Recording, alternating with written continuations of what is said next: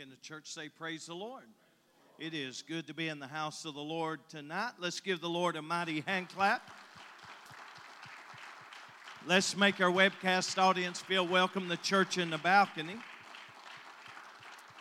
Thank you for being in the house of the Lord. Uh, we have uh, some people uh, out tonight. Some are traveling and probably made it uh, to Lexington by now. They took Sister Tito uh, to Lexington um, she has a, a, blocked carotid artery, and uh, also they uh, did a, a, CT scan and an MRI, and they found what may be a lesion or a, um, an aneurysm on her brain uh, that they're not sure about. So this morning, uh, early, they uh, found um, her, you know, kind of not able to respond and her right side weak and couldn't move her arm or her leg. So um, they didn't know the time frame that it happened, and the doctor said it's a good thing that we didn't give her the clot buster because if they had, it would have caused her a lot more problems and maybe even took her out. So the Lord has a way uh, to let everything happen for a reason. And uh, we had prayer with her today, and then uh, they were getting ready to take her by ambulance. They wanted to fly her, and, and I guess they didn't have a helicopter available, but they was going to take her down to Lexington, to UK. And let's be in much prayer for the family. They're already wore out. They've been over there at the hospital. You know how it is when you stay with somebody at the hospital, it wears you out. And they have all uh, been over there. And so let's be in much prayer that they'll have a safe trip and, uh, and the Lord will take care of Sister Tito. And um, we want to remember the Christmas uh, program sign up sheet is on the back podium. Uh, be sure to sign up if you even think that you might be in the Christmas program. Make sure you sign up now. And um, also, uh, this Friday, which is uh, the 8th at 6 p.m., we're going to be gathering here for a dinner for me and my wife on our 46th wedding anniversary. And so keep that in mind. And then on September the 17th, Brother Cornelius Harper is going to be with us. And that's for the 11 a.m. service. And I'm looking for a great time with Brother Harper. And then he's going to be with us at Pikeville Apostolic Church for the 11th anniversary service. And that will be uh, at 2 p.m. on the 17th. So keep that in mind. With the cookout following, we got a brand new picnic shelter over there, just been used one time. And uh, so we're going to cook out and have little uh, snacks and stuff under the picnic shelter. It is the uh, Davis Family Memorial Picnic Shelter, It's what we named that. And um, also, we want to remember our homecoming service coming up. It's going to be in October. October the 21st and 22nd, Brother George Scott's going to be with us. And then Harvest Time Crusade Friday night, Brother Buddy Puckett. Saturday night, Brother James Chesser. And Sunday, going to be Brother Michael Moppin going to be with us. Always have a good time on that weekend. And uh, we want to remember all of those on the prayer list, and I will mention the last 10. Let's remember Annie Thacker, Raymond Thacker, Lindsay LeBlanc, Nancy Brown, Reed Darnell, uh, Tito Ratliff, Marvin Bentley, Hannah DeBarge, Deacon DeBarge, and Barbara Dove. Let's remember all of these. If you have a prayer request by the raising of your hand, the Lord sees that. There's needs in this house, but we know the need supplier. So let's lift our hands and let's just go to the Lord in prayer.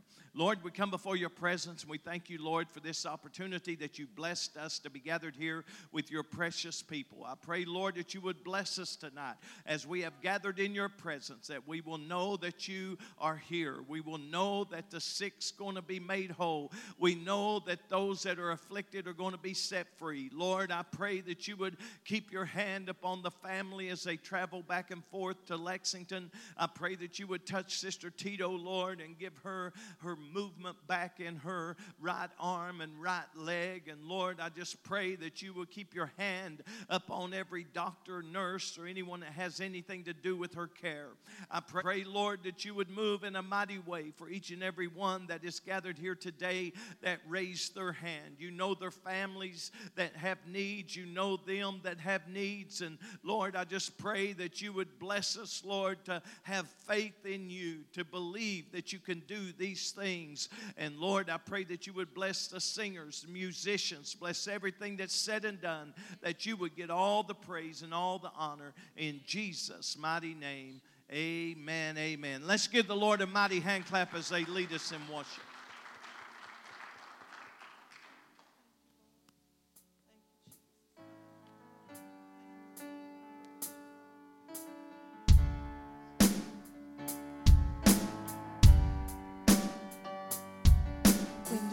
Darkness tries to roll over my bones, when sorrow comes to steal the joy I own,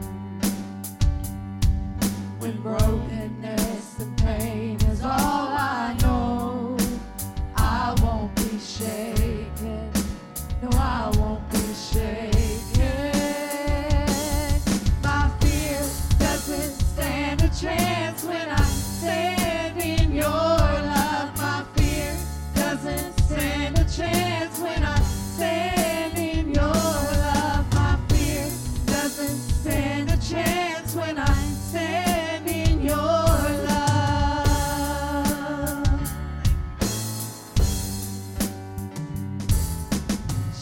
No longer has a place to hide. I am not a captive to the lies. I'm not afraid to leave my past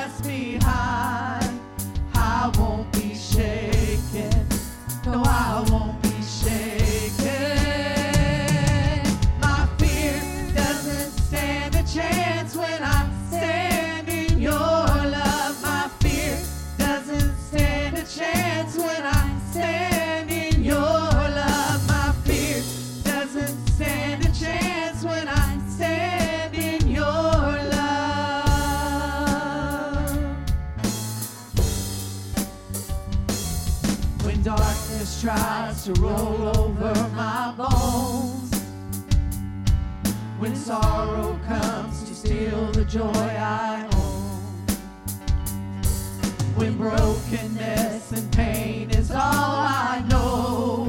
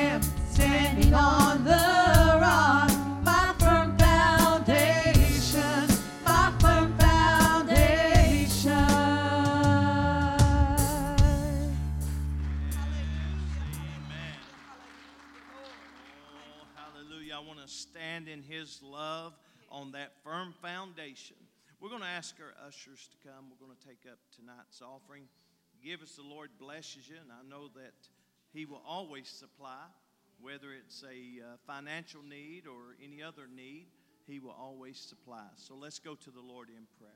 Lord, we come before your presence and we thank you that you have blessed us, Lord, that we're able to give in the offering tonight.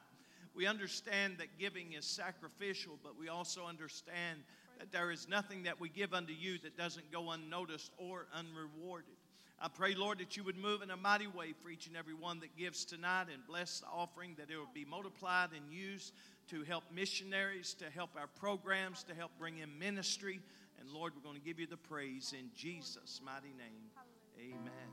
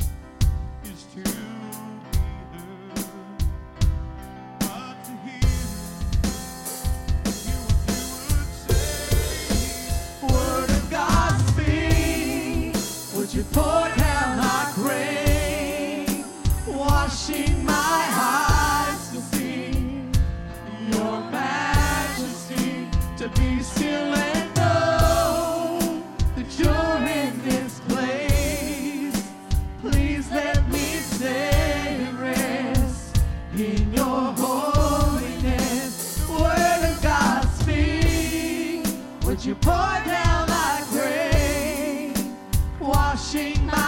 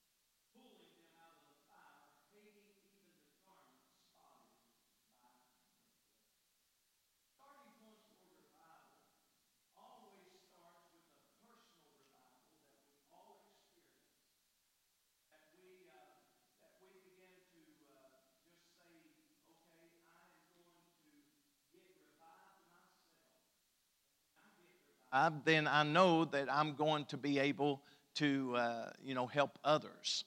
And so I want to uh, read that again since my mic was off. Uh, we don't have very many lip uh, readers. Uh, and of some have compassion, making a difference, and others save with fear, pulling them out of the fire, hating even the garment spotted by the flesh. So, uh, Jude, the book of Jude is only one chapter long, but it has warnings from our history. It has a purpose for our lives today. And uh, it's not only got an exhortation for us to be watchful in these last days, because not everybody is going to come to church because they love the church or love the Lord.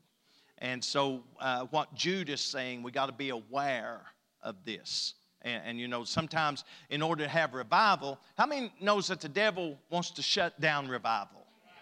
Amen. The devil wants to shut down revival. I'm going to pray and then I'll let you sit. Uh, let's go to the Lord in prayer as we just talk about lifesavers. Lord, we come before your presence and we ask, Lord, that you would help us, Lord, that we would take the words off the pages of this book and put it on the tables of our heart. I pray, Lord, that you would help us as we study tonight, that we would understand how to reach people no matter what the cost. Having compassion with some, but others we're going to have to make them fear and we're going to have to tell them about the spots and, and how we hate the, the flesh that, that is spotted by sin. And Lord, I just pray that you would help us to be aware of those that are here to help the church grow, but also be aware if people come for the wrong reason to try to shut revival down and shut growth down. Lord, I pray that you would just get honor here tonight as I give you the praise in Jesus' mighty name. Amen. Amen. Let's give the Lord a mighty hand. Thank you for standing. You may be seated. This brief letter was written by Jude, who was a servant of Jesus Christ. He was a brother of James. We find that um, the word Jude, sometimes in the Greek, is translated uh, meaning he shall be praised. I think that when we read Jude's writings, we find something interesting that he is worried about. Not only was 1st, 2nd, 3rd John worried about this, of course, it's same John, that's just 1st, 2nd, and 3rd book. Uh, they were worried about people who was going to come into the early church and try to shut down the church. Now, it wasn't closing the door on anybody's house or synagogue. They wanted to literally shut the church, the people down. They didn't want people to grow. They didn't want numbers to grow. Uh, they had, uh, you know, a good thing going, so to say, and uh, so they wanted to come in and stop this Jesus crowd that was a little fanatic, a little different, they, uh, they did things different. They, they separated from the world, and, and that wasn't the way that the people that were connected to the politicians of the day, the, the uh, synagogues and all of this was connected to the politicians. So they weren't separated, they were entwined with the world. And so when uh, these disciples started following Jesus, uh, you know, uh, they wanted to shut it down. They wanted revival to stop. They wanted growth to stop. They wanted people to quit preaching and teaching in the name of Jesus. The only way that we will ever have revival is to preach and teach in the name of Jesus. Amen? That's the only way. So I was thinking about this, and I was thinking how important it is to read the book of Jude and see what he's trying to tell us. Because uh, sometimes when you read uh, the Bible, you think, okay, he's just talking to a group there. And, and uh, you know, there's nothing new under the sun, right? That's what, that's what the Bible says. Nothing new under the sun. So there's no new problems. They're just the same problems. There are no new, uh, you know, trials. They're the same trials. We understand that there's nothing new. But looking at this uh, particular uh, book, I studied this and studied this, and as I said, we studied it in the daily ICAST and are still studying it. because there's so much to cover, there's so much involved here. It's about talking about a group of people that were coming in unawares. They were coming in in disguise of being saints. And their sole purpose was to shut the church down, hinder it, cause problems so that people could not be saved because they had their own form of religion and they had their own thing. You, you will read about people that it talks about uh, that were uh, all about themselves and what they could gain. And they wanted control. They wanted to be looked at as being something great. They wanted uh, to be a, a, a person that, that was the only one that could preach to people.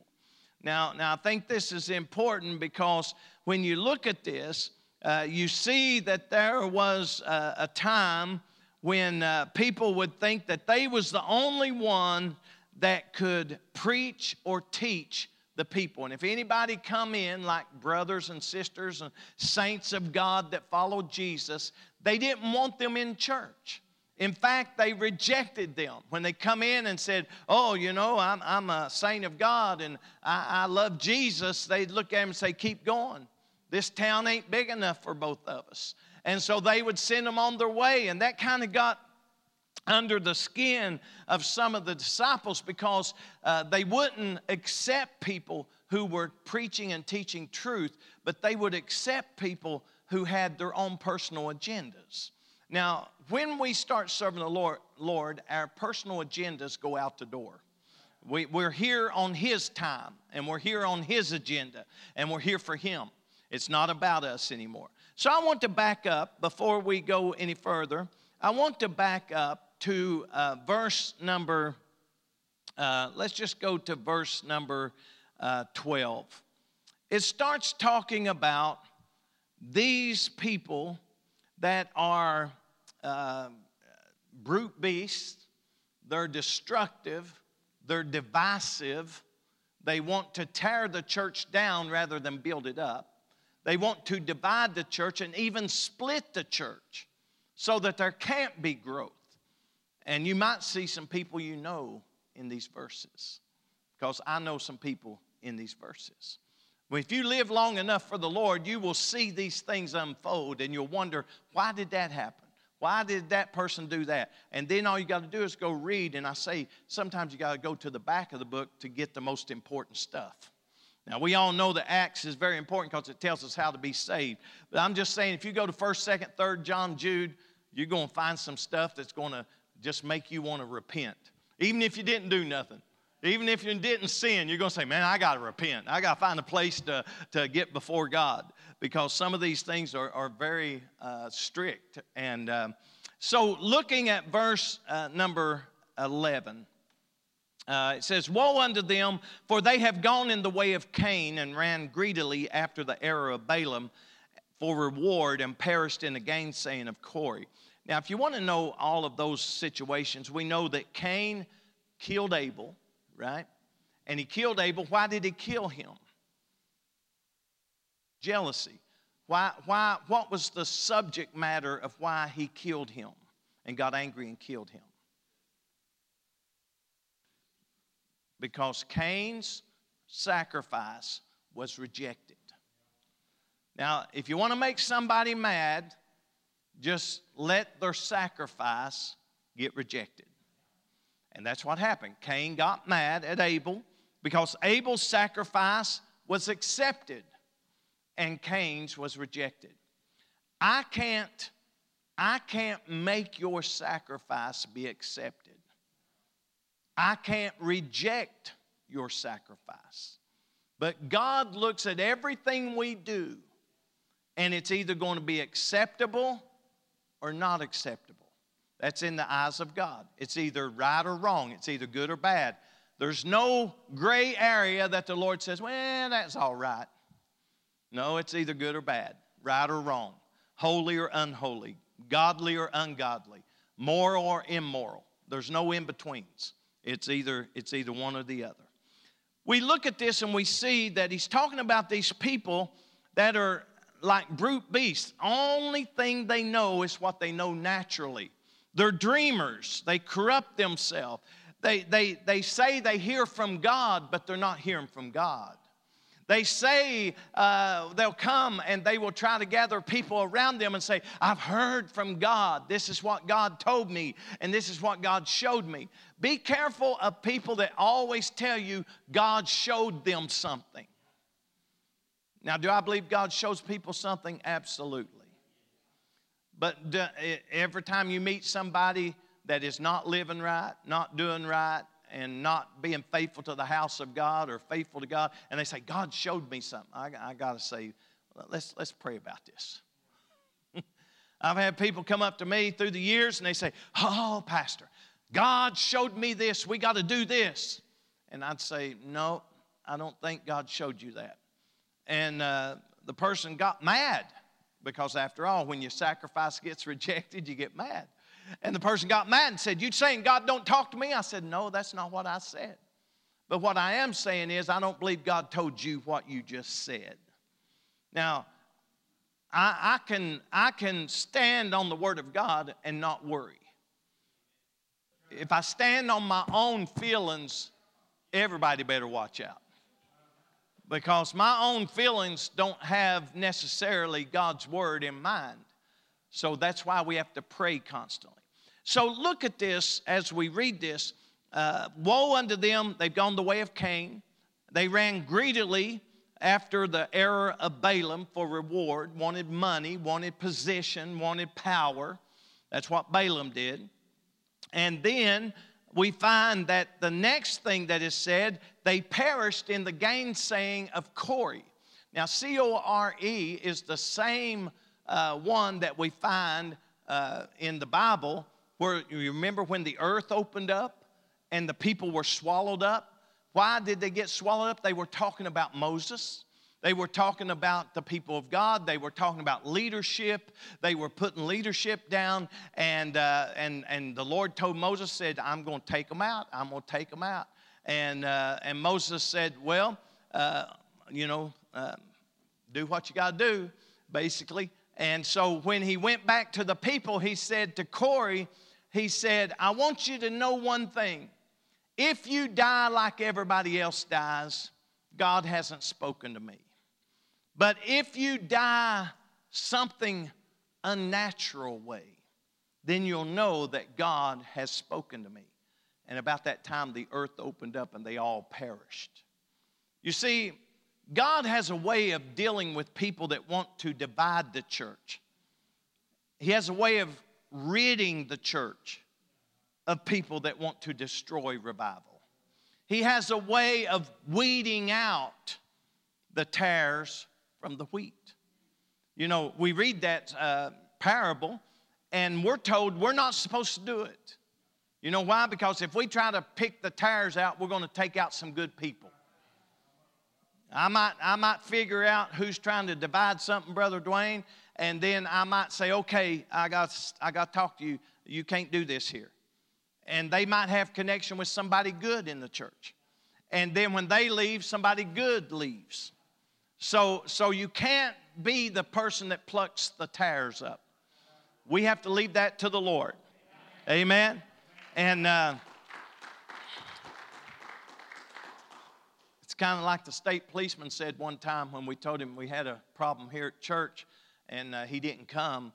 And then next day he sees my wife and he says, Well, I was hoping it'd take care of itself. God will take care of the church. We don't always understand, right? We don't understand. I don't understand why we ain't running 500 or 5,000, but God knows. You see, not everybody that shows up is here to build up. And that's why you have to be aware that, oh, yeah, growth is good, but I preached this at the Pikeville Bible study Tuesday night.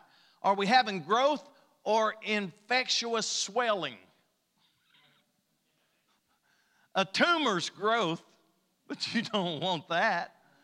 Cancer is a growth, but you don't want that. So, growth doesn't mean anything. You have to understand is it true growth where people are coming together, having revival, seeing people, uh, you know, go to the altar, get baptized in His name, get filled with the Holy Ghost, coming together, being faithful. You know, we had a five week, week revival several years back, and they was, I don't know, 10 or 12 people that we baptized, and uh, I don't think any of them's coming. So what happened? Well, the excitement of the day, the excitement of the thing. Maybe they was there to shut revival down. Who knows? But they're not here. You see, when, when God cleans house, who are we to say, What are you doing? When God looks at us, we don't look at the potter because we're the clay, right? We don't look at the potter and say, What do you think you're doing? Whatever he wants to do, he does. His good pleasure is going to be my pleasure. I'm going to make sure that whatever happens, if he adds to the church and we bust out the seams, I'm going to rejoice. If he takes people away, I know he's helping us dodge a bullet. How many times you ever told somebody, Boy, I dodged a bullet there? Well, churches dodge bullets. Sometimes people have wrong ideas. They want to come in and change what you stand for. You know, we're a holiness church. We believe in holiness. We believe in, in living for God. We're, we're a godly people. And sometimes when people come in and want to change that and say, oh, well, you know, you don't need to do that. We need to let people start wearing this, doing this, and going here and going there, then you have to shut it down. Because here's what Jude said about it they're like Cain, they're like Balaam, they're after, they're after acceptance of anything they offer, they're after money, and they also want to take control of leadership. If you read about the spirit of Jezebel, it's not about the painting of the face in the book of Revelation. It's about a spirit that is controlling and wants to take control and put its hand on every aspect of the church. I feel the Holy Ghost in this. Wants to put its hand on everything within the church. Why? So it can control what happens. Spirits are real. That's why I want the Holy Ghost and let the Holy Ghost control. Amen. Verse 12 talks about these spots, these spots in your feasts of charity. They come and fellowship with you, but they don't have your well being in mind.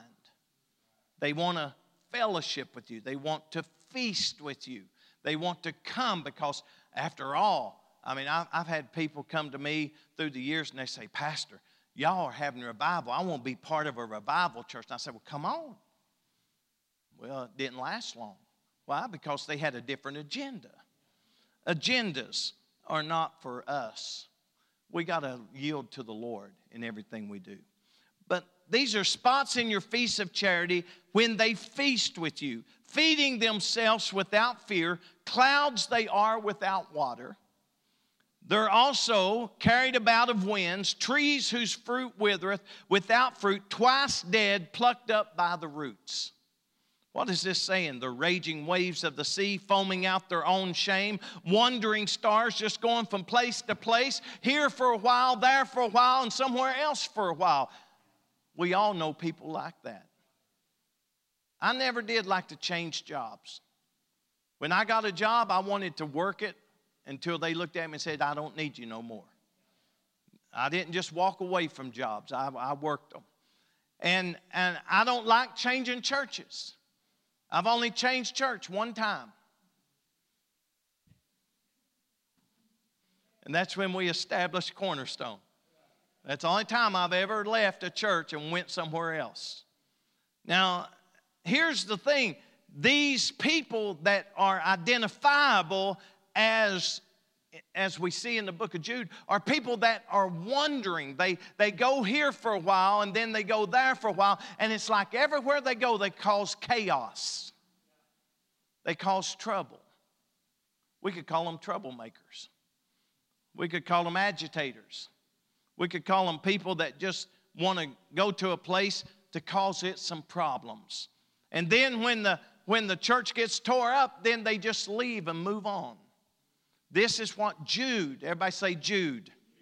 Jude is talking about. That's why we must read the Word of God. It tells us everything in our day. But look at what else it says. It says, The raging waves of the sea, foaming out their own shame, wandering stars, to whom is reserved the blackness of darkness forever. And Enoch also, the seventh from Adam, prophesied of these. Even Enoch talked about these. Remember Enoch? He walked with God and was not because God what? Took him. Read your Bible. Don't be afraid to answer the Word of God. It's, it's good to discuss, right? It's good to discuss the Word of God. So here's what he said He said, Behold, the Lord cometh with 10,000 of his saints to execute judgment upon all and to convince all that are ungodly. Everybody say ungodly. Ungodly among them of all their, and everybody say ungodly, ungodly deeds. And then that ain't all. Look what else it says, which they have ungodly committed.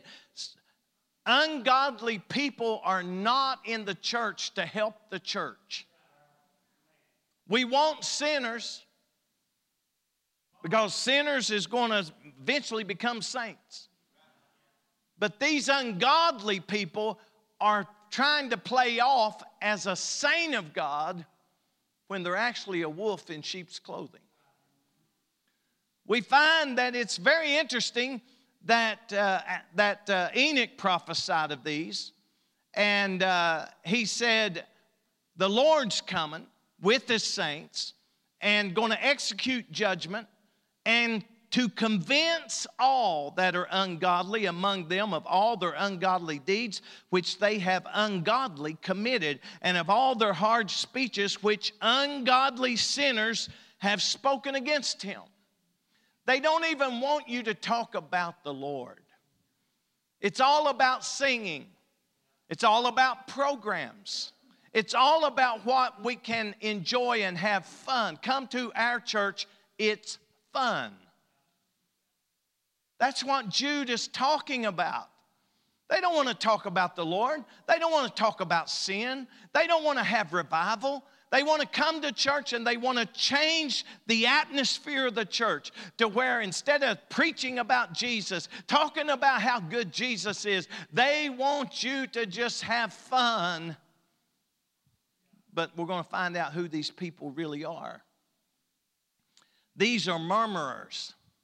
You know how you find out if somebody is trying to destroy the church? They're murmuring all the time, complaining. Oh, if I was in charge of the music, it wouldn't go that way. That's these people. That's right. Oh, if I was in charge of the church, if I was pastor, if I was king of the forest.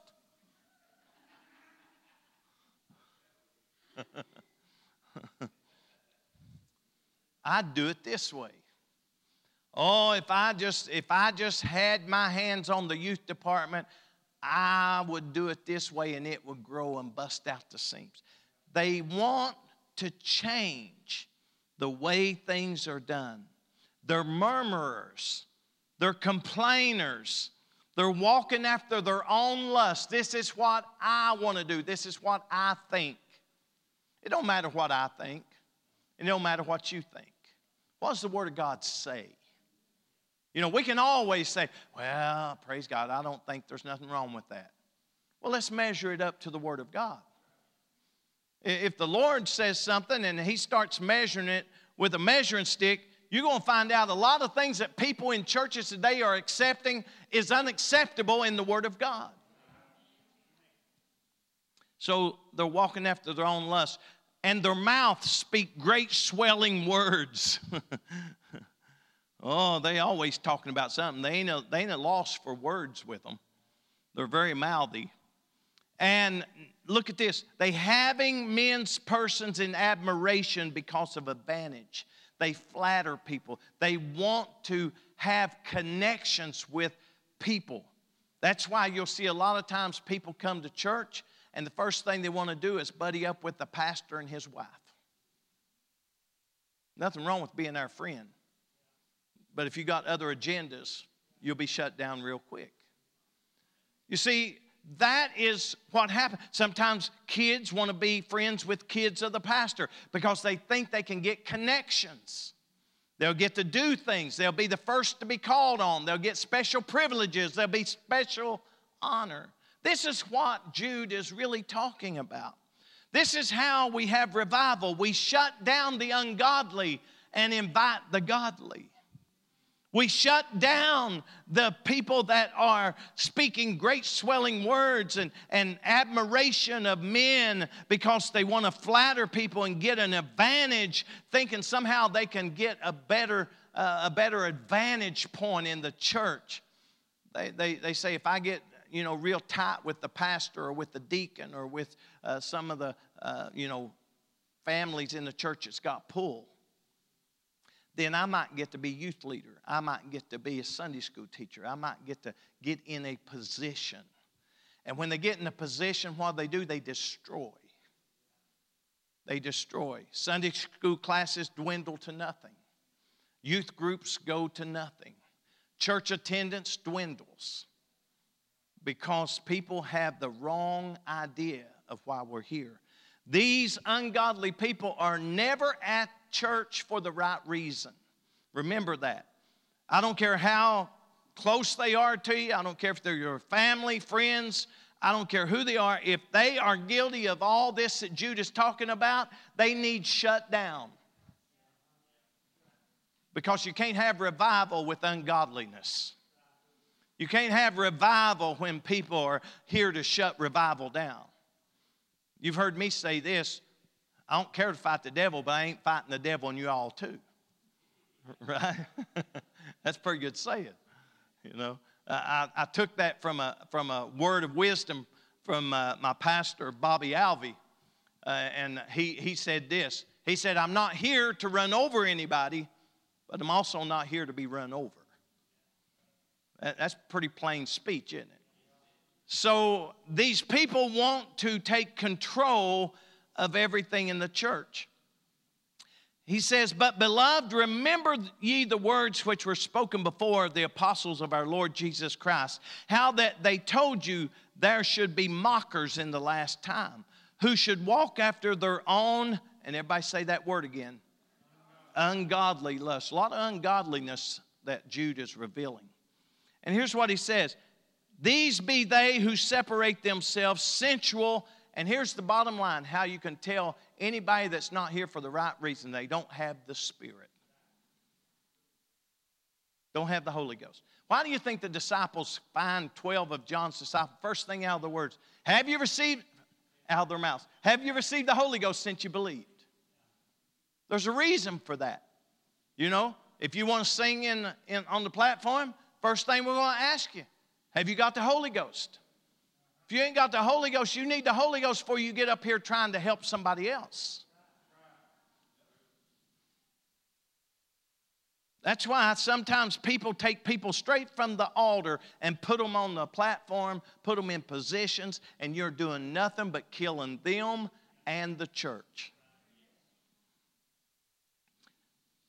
Having not the Spirit. Then we get to our opening almost to our opening verse. But ye, beloved, building up yourselves on your most holy faith. How many knows we got to build ourselves up?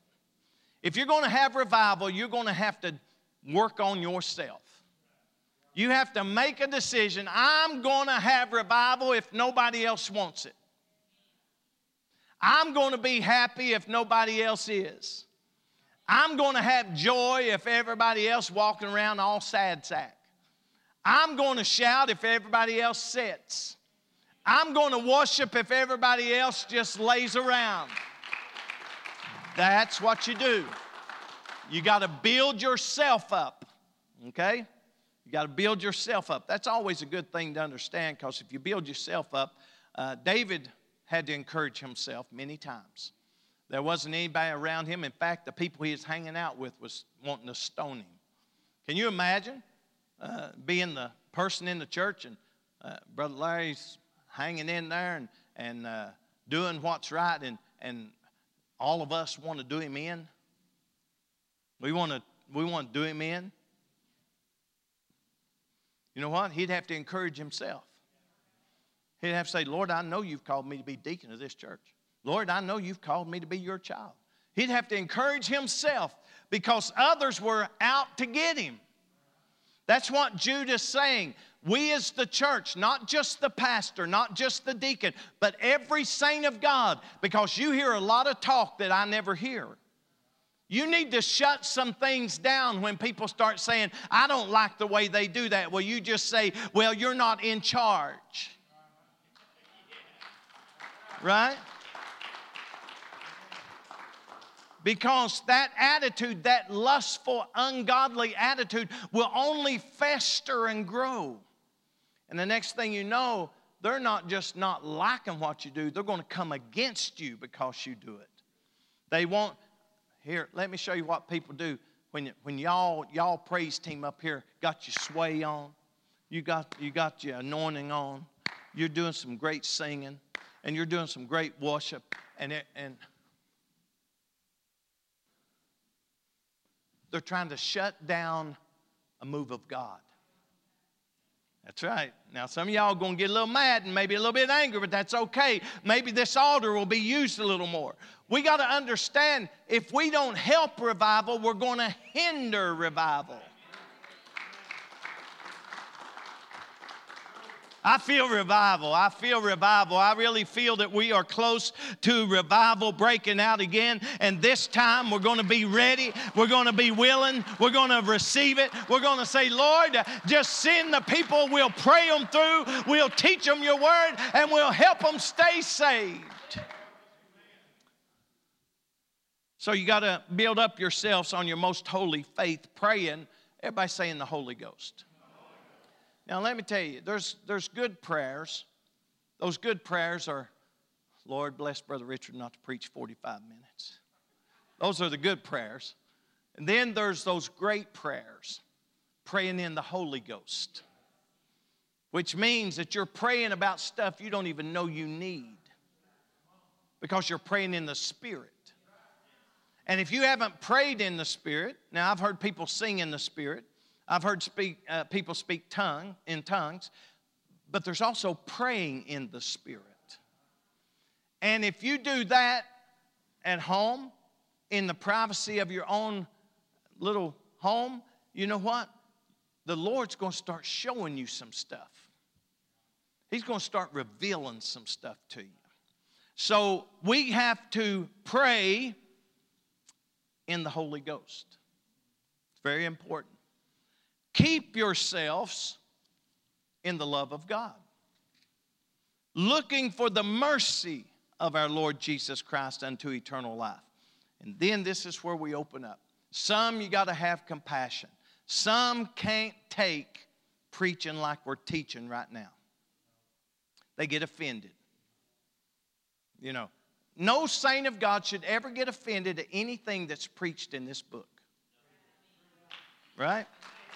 I don't care how I don't care how tough it is, if it's milk or meat, we should never be offended at it.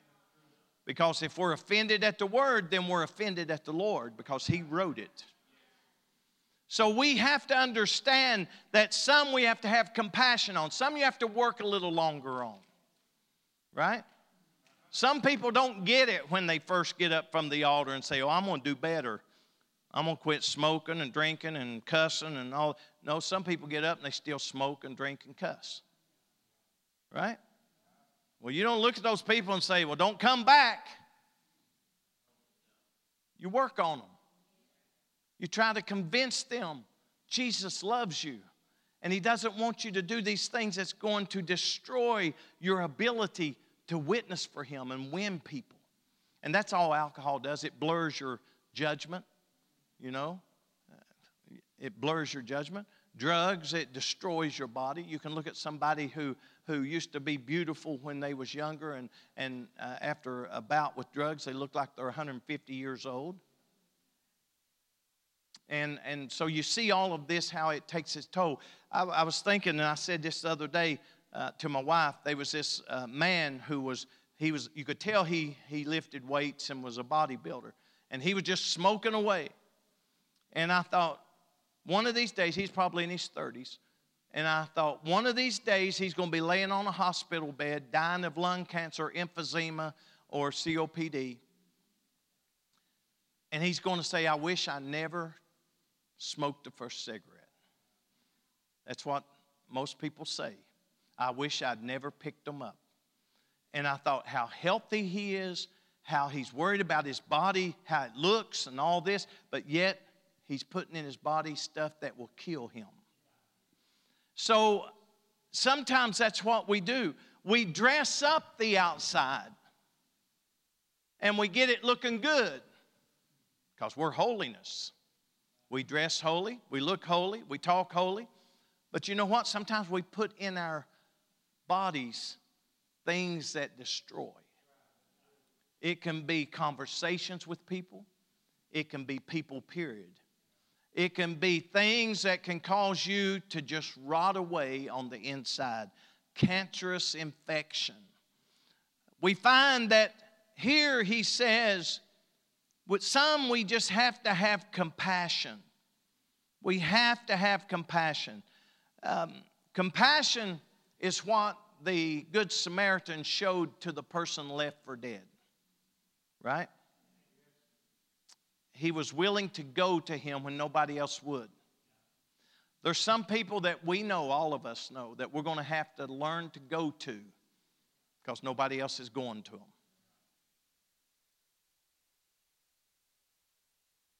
People walked by on the other side, just looked at it and said, Boy, that's a mess over there. I ain't getting involved in that. And then the Good Samaritan comes along, you know what? He goes over, he pulls in, pours in oil and wine, bandages up, put him on his own beast, takes him into town, put him in the nicest hotel they had in town, and told the innkeeper, Whatever I owe you when I come back, I'll pay you.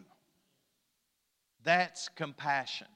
Compassion is never walking by someone saying, Man, they're a mess. Man, look at that. That's terrible, ain't it? That's what the, the, the priesthood did basically. That's what, that's what others did. They walked by that man that was left for dead and they just looked at him and said, Oh, that's terrible, ain't it? I wonder how he got in that condition. I wonder, I wonder just what he did. Wonder just what he did to deserve that. I ain't going over there though. I'm going on. I'm busy. I got to be at Pikeville and have an appointment. I've got a doctor's appointment. I've got an eye appointment. I've got.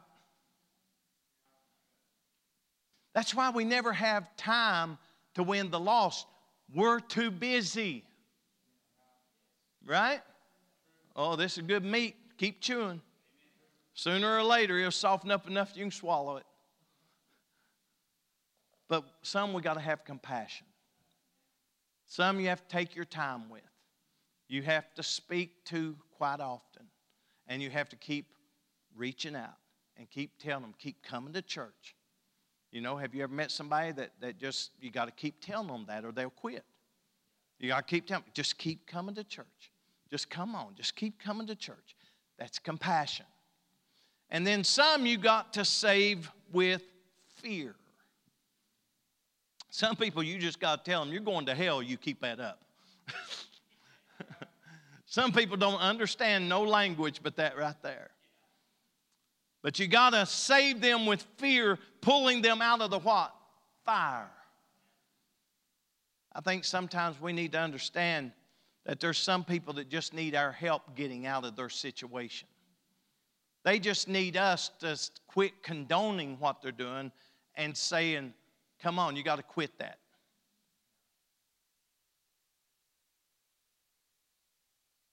I mean, uh, I've had counseling sessions with a lot of people over 26 years, and sometimes I just have to look at them and say, You have to stop that.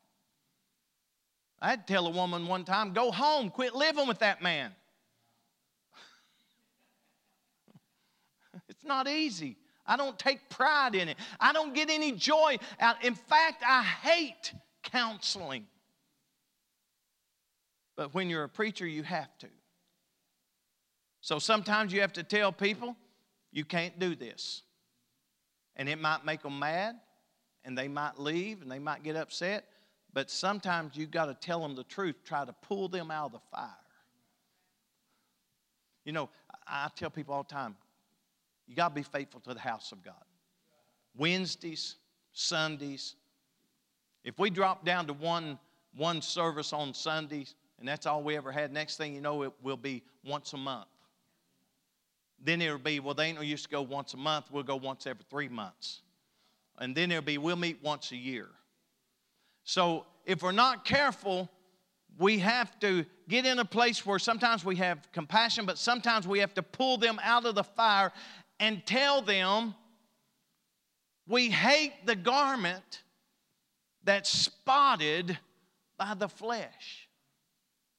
That's, that's a pretty, um, pretty stern way of saying, I don't like what you're doing. You got to quit your sinning. How many believes that a Christian should, should quit sinning? All right, go ahead and give a hand clap if you think that. I'm not going to ask how many thinks it's okay if people uh, keep on sinning. Sound like unanimous. We believe that people should quit sinning when they come to the Lord. I don't even know why people want to go to church if they're not going to live right. Now, do I want them to quit? No, but I, am I'm, I'm, I'm going to be like Jude.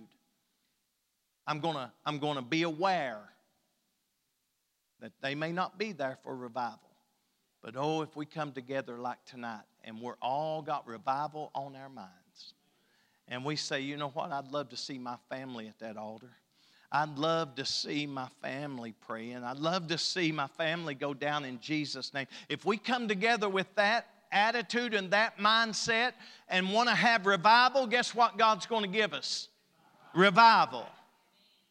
They that hunger and thirst after righteousness shall be filled. Amen. God wants us to have revival. He didn't look at the 120 in the upper room and bless them real good with the Holy Ghost for them to stay in the upper room and go home and then go back to the upper room once a week or go back home and come twice a week to the upper room. They came out of the upper room with power, power of the Holy Ghost. And they were to go and they were to be a witness. They were to try to tell people, you got to get out of sin. You got to quit sinning. You got to get out of this world because the Lord's coming back. I feel the Holy Ghost. Give the Lord some praise. Give the Lord some praise.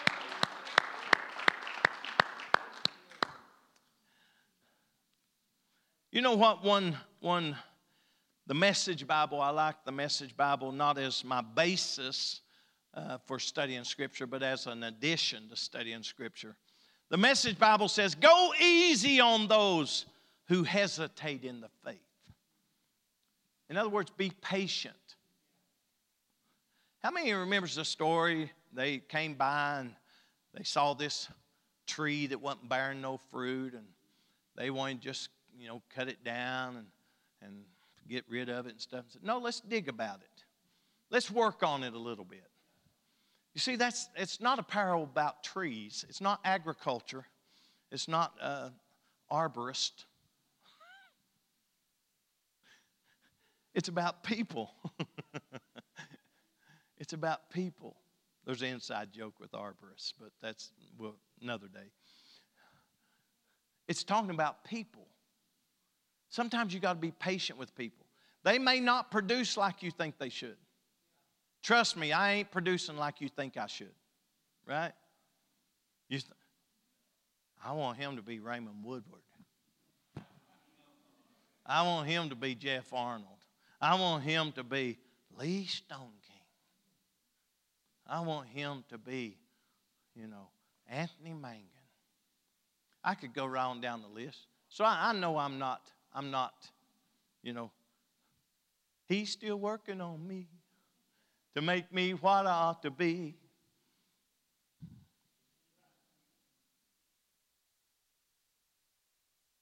Jupiter and Mars. How loving he must be, he's still working on me. He's still working on us. Amen. So I'm going to be patient with you. Will you be patient with me? We all going to work together for revival. We may not always get it right. We may not always have the right way of saying things, doing things, and accomplishing things. But one thing we all should have in common is number one, we got the Holy Ghost. Number two, we want to see revival. Amen. We want to win the lost. The Message Bible says of verse 22 and 23 Go easy on those that hesitate in the faith. Go after those who take the wrong way. Be tender with sinners, but not soft on sin. I like that. The sin itself stinks to high heaven. you know, God hates sin. Shouldn't we hate sin? Love the sinner, hate the sin. Now, you got to learn to separate the two. Because if you're not careful, you'll say, You don't know how they treated me. You don't know what they said to me. You don't know what they did. That's immaterial. You got to separate the sin from the sinner. The sinner is a soul that needs to be saved. The sin is what we got to eradicate out of our lives and especially out of the church. So, with that said, the Message Bible says the sin itself stinks to high heaven. The Amplified Bible says, and have mercy on some who are doubting, save others, snatching them out of the fire, and on some have mercy, but with fear, loathing even the clothing spotted and polluted by the shameless, immoral freedom. You know, immorality is something that God does not like. He don't put his blessing on it or approval. We shouldn't either. We should hate what God hates. We should love what God loves. And, and a church that doesn't do that, you're not really full of the Holy Ghost because you will love what God loves. God loves His creation, He loves sinner. For God so loved the world. Didn't say church, right? It didn't say, oh, for God so loved the holy people. No. For God so loved the world. He created this world, He created everybody in it. That's why when people decide to have an abortion and murder a child, they're murdering God's creation. So, with this in Jude, Jude's overriding concern was for his readers to contend for the faith that was once entrusted or delivered to the saints. False teaching introduced among Jude's readers had a range of impact on those that heard it. Some were even questioning their faith. Should I really still be a disciple of Jesus when Jesus is gone? They were questioning their faith. Now, I'm not going to ask for a raise of hands, clap of hands, or anything, I want you to think about it in your minds have you ever questioned your faith? What you believe? Do I really believe in holiness? Do I really believe in the Holy Ghost? Do I really believe in Jesus? Do I really believe I need to go to church? Do I really believe I need to come out from among the world? We have to ask ourselves do we really believe what we say we believe? Do we really have faith? This is what it takes to get to heaven. This is what it takes to have revival. Because I believe that a lot of people play a good role through life until life devastates them. And then when life devastates them, they never believed in Jesus. They never believed in holiness. They never believed in separation from the world. They thought it was just a church thing. It is but not just one building. It's the church thing. We are to be all that. And if we're not that, we're not saved. We're not on our way to heaven. So Jude gives us this information. He says some were even leaving the faith. Some had very little understanding of the faith, and some had not even made a commitment to the faith. You see, have you ever heard somebody say, you got to make a commitment to Jesus. Well, that's what a commitment to faith is. You believe in God, you believe there's one God, you do well. Devils believe, and what do they do? Tremble. So we need to have the faith, not a faith. A lot of people have a faith. They believe in certain things, but not all things. We need the faith. We find that Jude's overriding concern was some were leaving the faith, some were questioning their faith, and you can't have revival if you're always questioning why. How many's ever had a little kid? Maybe your child, or maybe a little brother, or maybe maybe somebody in your family, and they say, you say, don't do that, and they go, why? Stop that. Why? You can't be doing it. Why? And then you get so aggravated, you say, because I said so. Right? and then they go, why? they usually get the last why in. It is not sin to have questions about our faith, but it is sin to deny our faith. Because sometimes you have to ask yourself, do I really believe what the church is teaching? Do I really believe what the Bible is saying in Jude? Or am I one of these people that's going to have my own belief? And in doing that, I'm going to shut down anything that tries to live right. Remember, what's the goal of the devil? To shut down revival. That's, that's his total goal. The thief comes to. That's right. He comes to steal, kill, and destroy. He comes to shut it down. Churches have actually closed the door, locked the door, sold the building, or left it vacant. I've got pictures, uh, and you might call me weird, but that's okay. I'm just weird. Uh, I've got pictures of churches that are sitting in fields in, in country roads that I stop and take pictures of. No windows in it, windows broken out. Building dilapidated, but it's got a steeple, so I knew it was a church. And I wondered, was that church once a vibrant church? Was that church a revival church? Did that church once have shouting and praising and worshiping the Lord? What happened? that caused that church to have to shut down. I'll tell you what happens when we veer from this right here. We take another road and we say, no, if we're going to win, people are going to have to lighten up, Pastor. If we're going to have a big number, we're going to have to just compromise. I can take you to the compromise church. Me and my wife, I'm going to show Jimmy Dove that one day. I am, brother. I'm going to take you right to the front door of the Compromise Church. It's got a big sign on it. I like to, I like to wrecked when I saw it the first time. The Compromise Church. I looked over at my wife and I said, Well, we finally seen it all.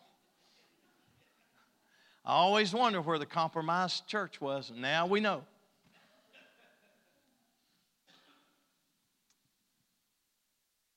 But you see, if we start compromising, revival will shut down. Nobody wants to go to a dead church. Nobody wants to go to a church that isn't a worshiping church. They may not understand our dress code or our expectations on the platform, but everybody's seeking for a move of God. I'm going to say that again. Everybody's seeking for a move of God. They want to feel God, they want to know He's real. They want to come to church and feel lifted up and encouraged and know that God sees them in their dilemma. Nobody I know of that is hungry to get out of the world goes to church and says, I sure hope they don't shout tonight. There's a person, I can't mention it on the air because people will know, but there was a person that lives near a church, and uh, they was asking, does that church shout? Does that church speak in tongues? And they was told, yeah, that church does. You know what he said? I want to go to that church. I want to experience that. You see, people's not always looking for a lesser way. Sometimes people in the lesser ways looking for a higher way. Sometimes people that's been drugged through the mud all their life and had nothing and, and been depressed and overwhelmed and, and their life has been literally shut down by drugs or alcohol or the devil and, and they want out. They say, I sure hope I go to church and God moves. Why? Because it was a move of God that got every one of us to an altar. The preacher may have been preaching something like this. He may have been preaching some other message, but you went to the altar because you felt God. I want people to feel God. When they come into this place, this place is going to bust out the seams when they feel God. When we have a funeral, that's why we need every singer, every musician, everybody here at church to help because we want that family and the visitors to feel God. That's how you have revival. You've got to get to the place you want to feel God. Now, here's what Jude also says. He says, Some have taken the way that need to be rescued. They need to be rescued. They need to be helped. Some do not understand what is required. Some don't understand what it takes. They'll debate over doctrine. You know, if we could get people to quit debating doctrine and just believe that there's one God, think of how much revival we could have in every community. If every church took the Bible and read Genesis 1 and 1 and John 1 and 1. In the beginning, God. Not one of the gods, not gods in plurality, God.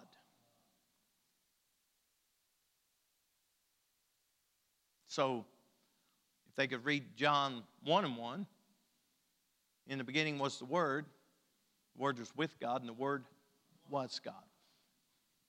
They could go ahead and read other scriptures. Have I been so long time with you? You don't even know me. When you see me, you seen the Father. I and my Father are one. You can look at all those scriptures. If we could just all quit debating all of this uh, doctrine and say, I just believe what the Bible says, and I'm going to do what the Bible says. If I didn't believe I had to live the way I'm living, I wouldn't live it. Right? If I woke up in the morning, wake up in the morning, I said, you know what?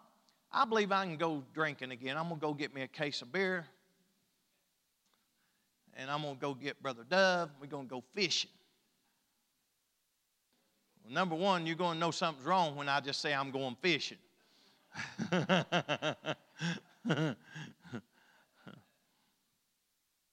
but you know what?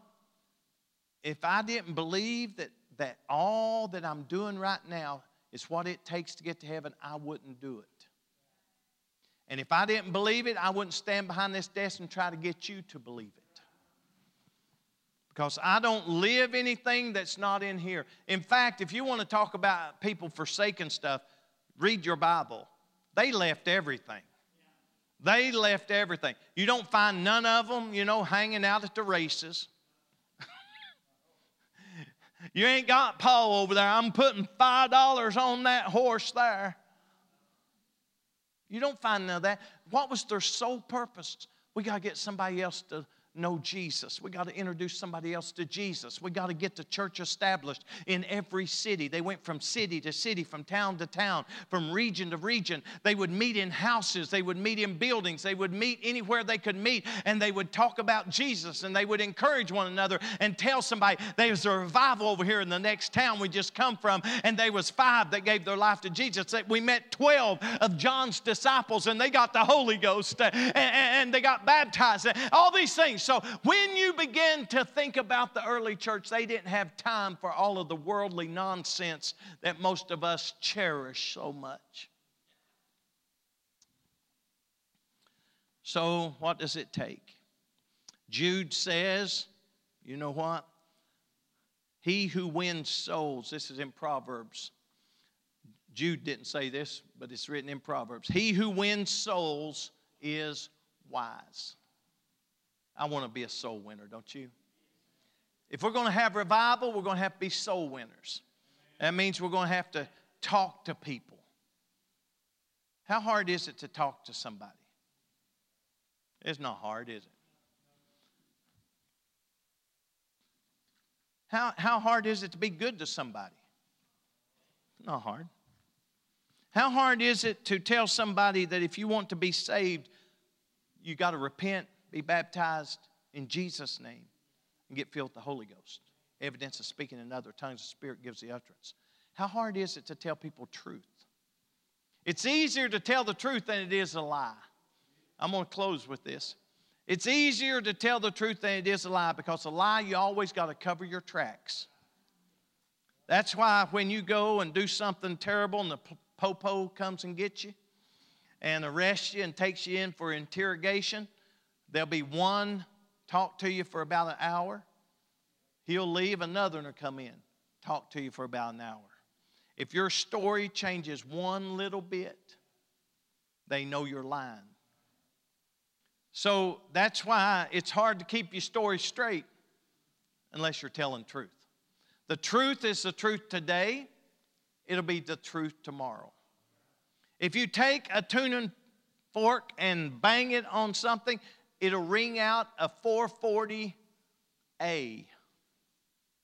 It'll be Anybody ever seen a tuning fork? Man, those are nice things. You just smack it and it does the same tone every time. I don't care, you can smack it on wood, you can smack it on concrete, you can smack it on steel. It's still going to give you the same note. That's how that instrument's tuned. That instrument's tuned. That instrument's tuned to 440A. It's the same today, it's the same tomorrow. Now, let me tell you, if I was to take my bass and I just twisted all the keys and got it out of tune, and Sister Neil got over here and said, Okay, we're going to sing this in A. And I said, Okay, I'm going to hit A. And I hit a string and it sounds like a, key of Z. And I'm just playing and oh, it's boom, boom, boom, boom, boom, and it just sounds terrible because I'm not in tune. If we want to have revival, we're going to have to get in tune with God. Amen. Let's stand. Lifesavers. How many's ever bought a pack of lifesavers? You know as well as I know when you buy those lifesavers, it's got all different flavors in it. All of us are different, right? We come from different backgrounds, we, we're different ages. Um, but we have one common goal. The lifesavers have one common goal to satisfy the person who bought them. You know what? We're all different flavors. We're all different people, but we all have one goal in mind to satisfy the one who bought us. Amen. Amen. So, could we pray and ask the Lord to help us have revival? Lord, we come before your presence. We ask, Lord, that you would help us to have revival.